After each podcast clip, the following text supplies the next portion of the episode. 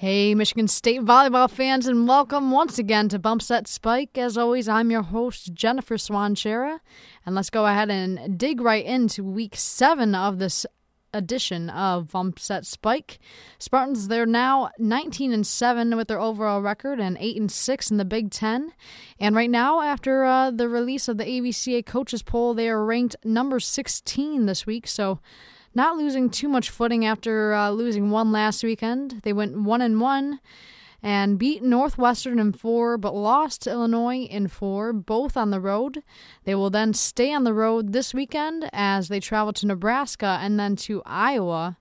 Going ahead and recapping Northwestern, Corey Master, she had a big accomplishment on the road as she became MSU's all-time dig leader.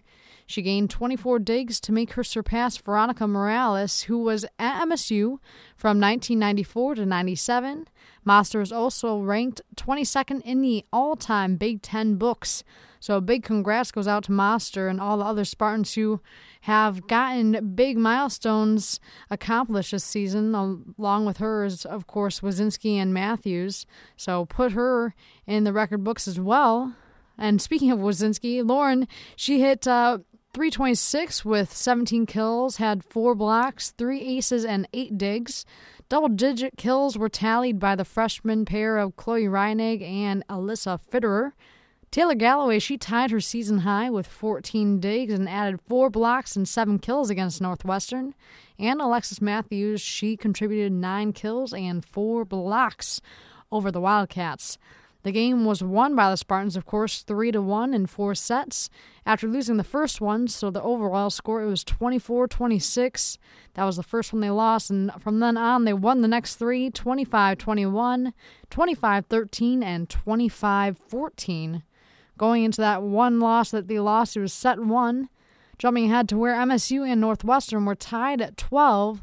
Both teams' hitting percentage was impressive, but MSU hit 59%, while the Wildcats hit 61.5%.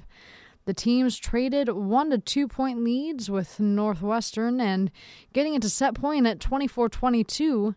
Fitterer gained a kill, and Galloway and Autumn Christensen block made it go into extra points, tied at 24 apiece. But then the Wildcats rallied back and finished it 26-24.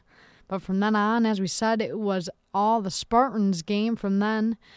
Set 2 was 25-21 for the Spartans as they began with a 7-5 lead, but a Northwestern rally of 4 gave them the lead. Similar to the first set, both teams traded 1 or 2 point leads, but MSU finally gained a 3 point lead at 21-18, and then again at 23-20 with Galloway and Matthews' kills.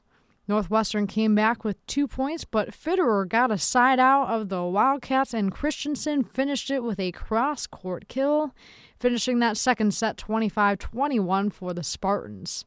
Set 3, 25-13, and it was obvious that it was all Spartans opening it up after that intermission with a 10-4 lead, thanks to a pair of kills from Reinig and Wyszynski and helped by some Wildcat errors. And you tried to come back with MSU ahead 15-10, but MSU, they went on a 10-3 run to finish the third set quickly for the Spartans, 25-13. Ahead 2-1, this was it for the Spartans and Northwestern.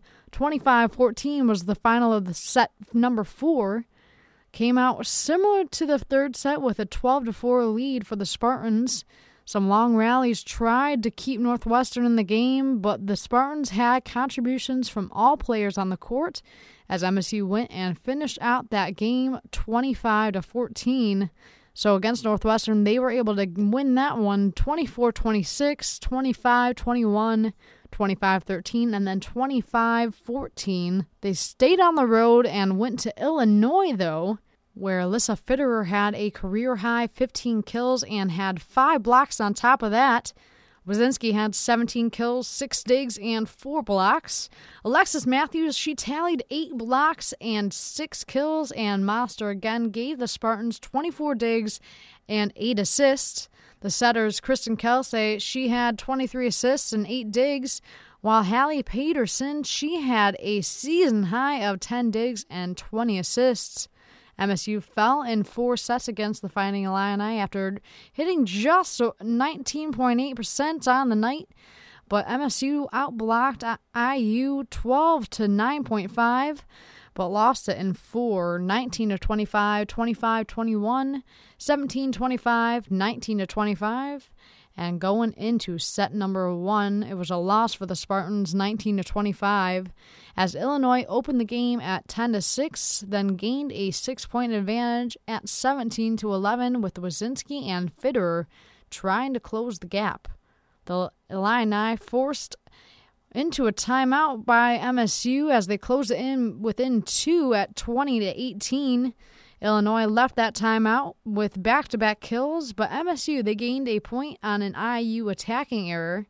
That would be the last point for the Spartans, though, as Illinois finished the set with three straight points to finish out that first set 25 to 19 for the Fighting Illini.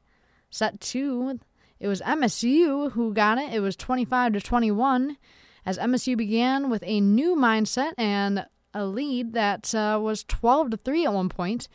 Illinois then countered, though, by going on a 6 to 1 run to give them that lead at 15 to 11, which forced MSU into a timeout. The teams then traded points, but MSU, they kept a 3-point lead at 17 to 14. Before extending that lead to 6, thanks to two Illinois errors and a Fitty kill, Illinois had to call a timeout. With a lead at 23-17 for the Spartans, they committed four errors, but Reinig, she proved resilient and finished the set out for her Spartans 25-21. It was going to get close there, but she was able to be the saving grace for her Spartans and get them out of trouble. Set 3, it was off to the Fighting Illini, 17-25. They won that one.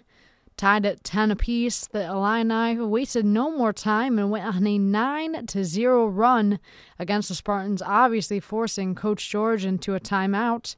MSU was then able to gain their composure, and though they outscored the Illini 7-6, the Illini's lead was just too large for the Spartans in the third set, so they lost that one 17-25, and set 4 was where it was ended, 19-25, as Illinois leaped to a 6-point lead at 12-6. But thanks to a 4-1 run, the Spartans were able to pull within 3 of IU and cause them to call a timeout. Wyszynski and Matthews had a block out of Illinois' timeout to close the gap to 2. MSU kept chipping away at the Fighting Illini's lead, but the home team, they went on a 5-1 lead to bring the set to 22-16 with Illinois ahead. Illinois was then able to close it out 25-19 and give themselves a split season at 12-12 overall after that victory over the Spartans. After that good old recap of the Spartans and their 1-1 weekend last weekend, it's time for a quick intermission to look at the Big Ten and what's going on there, as 8 Big Ten teams are ranked in the top 25 in the ABCA coaches poll. Penn State is still in the lead. They are resilient up there. They won't let go of it. They're number 2 in the country. Number 9 is Nebraska. 11, Minnesota. Wisconsin is number 14. MSU is ranked number 16. Number 18 is Purdue, followed by Michigan at 19. And Illinois rounds it out at 25 in the coaches poll. Now to take a look at the Big Ten standings. Of course, Penn State is at the top. They've only lost one game, and it was to Michigan State, so they have a 13-1 record in the Big Ten. Number 2 is Nebraska with a 12-2 record in Big Ten play. Number 3 is Minnesota. Wisconsin's number 4, tied with Michigan State and Illinois. 5 is Purdue. 6, Michigan with a 6-8 record, tied with Northwestern. Ohio State is in 7th place, Iowa number 8, and rounding it out is Indiana. Now with all that Big Ten news, it's time to look at who the Spartans will play in the Big Ten this upcoming weekend, as they'll play Nebraska and Iowa.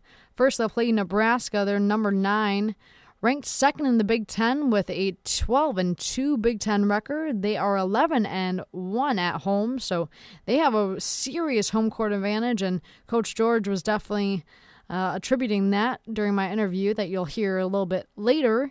But last weekend, the Huskers beat Wisconsin 3-1, and then number 9, Minnesota, in a 5-set match. Two of Nebraska's players were honored this week by the Big Ten. Senior outside hitter Kelsey Robinson, who is such a huge player for Nebraska. She was named Big Ten Player of the Week, and Mary Polymer was named Big Ten Setter of the Week. Robinson led the Huskers last weekend on the road, averaging 4.9 kills and 3.4 digs. She had double-doubles against both the Badgers and Minnesota. So as I say, she's a huge player. Definitely look out for her. And also look out for Polymer. She averaged 12.3 assists per set with 50 sets against Wisconsin and 61 against Minnesota.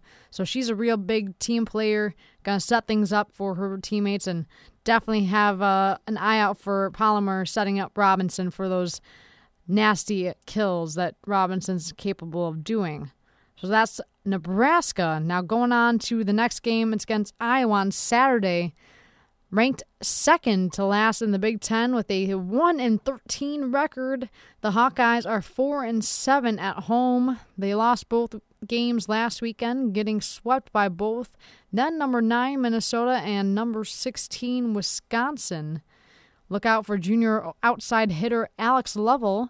She had 11 kills and digs against Minnesota. With all that being said about Iowa and Nebraska, we're going to take a moment to hear what Coach George had to say about her girls and what players she thinks has shown true Spartan potential already as a freshman. Go ahead and think who you might think would be the best of the freshman squad and who you think is going to be a star Spartan. I know who I have in mind, but you'll have to hear what Coach George has to say for herself. So listen up. Thanks, Coach, as always. Last weekend, splitting it again. What did you see from your girls? I thought we played very, very well against Northwestern, and there was a lot of fight in us, and I thought they challenged us and they came after. It was a very good match, and Illinois was a team that was playing like, we expected them to play all year. I think they, they had their mojo going and played exceptional defense, and I think, got us out of our comfort zone a little bit. They served real well. They played really good defense and gave us all they had. So it was a tough match. I think there's things that we can improve upon, but, I put my hats off to Illinois and how they played. And then this weekend, still on the road, what are you preparing your girls for as they continue on the road before they return home? Well, we're just kind of, again, improving our game, and that's the whole thing. It's about the process as the year goes on, and what do we need to do, with Nebraska and Iowa, knowing, Nebraska's a very raucous environment. 8,000 people will be there at the match, and yet they're a very talented team, and so we need to be prepared for that.